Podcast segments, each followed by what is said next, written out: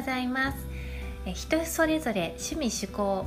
才能っていうのは違っていて個性を輝かせて私たちは生きているんですけれども同じ人間っていう生き物である以上は体の作りとか機能は一緒なんですよね。だから当然人間という性格の共通点というものがたくさんあります。一人一人の特徴は違うけれども一括りにまとめられる性格の分類っていうのも存在するんですね。それは何かというと年齢なんです。正式に言うと年代ですね。私たちのほとんどは子どもの頃同じ地域に住む同じ年齢の子と学校教育を受けます。同じ地域っていうのはそれだけで強力な共通点があるんですね。国民性っていう言葉があるように地域性もあります。民族性の最小単位のようなものですかね。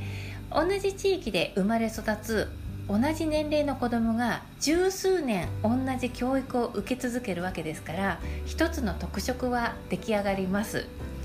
で教育もね時代によって特色がありますよね。なんか制圧系結構先生が強くってこう上からこう押し付けるような制圧系カラーとかあとはね最近だとゆとりカラーとかね。そんな風にまあそれぞれカラーが時代によってありますよね。でそして大人になってからもその大体一般的な人のその後の人生工程っていうのは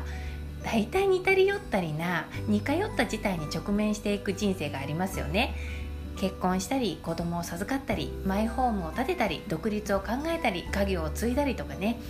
するしないの違いはあるけれどもこれらの人生の一大事については多かれ少なかれ向き合うことになってそれがまた一つの性格を作るんですよね。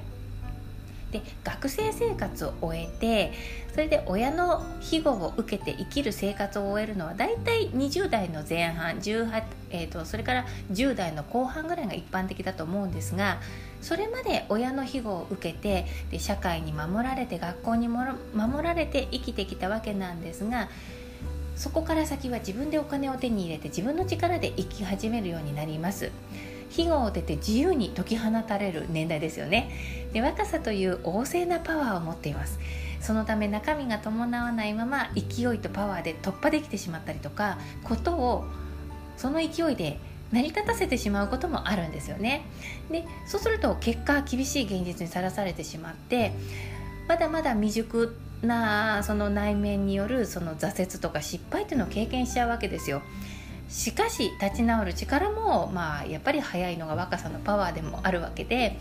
ということでね20代って体はエネルギッシュだけどまだ心はねその経験不足からの未熟さゆえそういった未熟さとかその純粋さっていうのを持ってるんですよね。で何度でも転びながら道を知って探って全力疾走するっていうような年代です。まあ、つまり20代というのは無鉄砲だったりそして、えー、とっても純粋だったりまっすぐだったりっていう特徴があります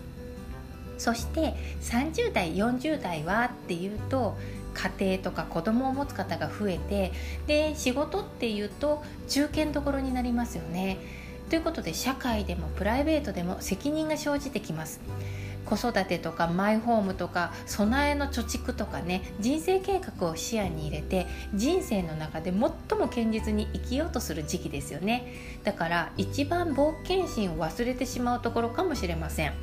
夢を見るよりも現実を見るので平均とか平凡っていうのを良しとして安心しますよね。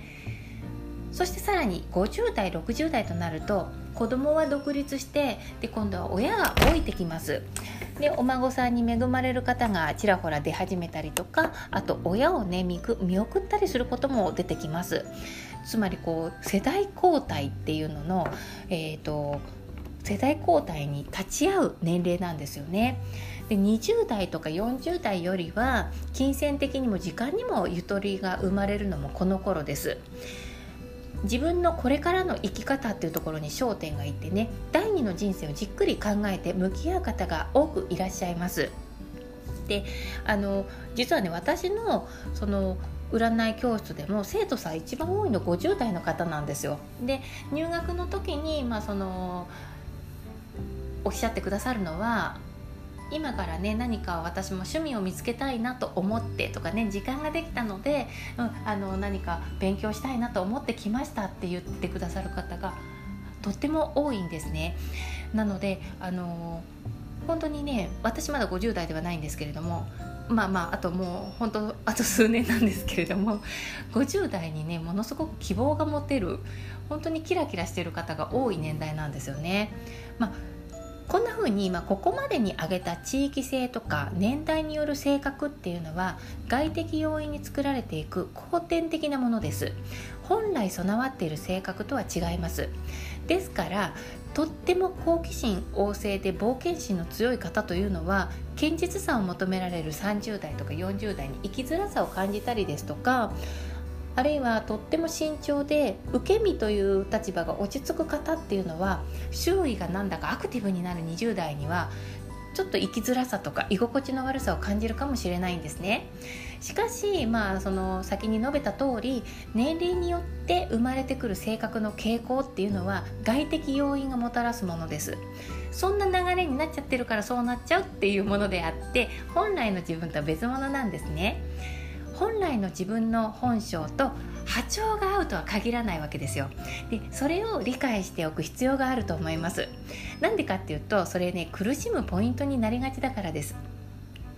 本来より自分に備わっている本性っていうのが後天的に作られた性格に寄せていこうとすると辛いんですよ、うん、丸ごと寄せようとするとねどんどんどんどん辛くなります。本来持ってる性格と年齢による立場によって発生した性格をちゃんと区別して把握されているといいかもしれません。外的要因がもたらす性格であっても自分の中から発生する性格ですしまあおろそかにはできないんですが、うんあのー、でもね本来持ってる性格はもっとおろそかにできないんですね。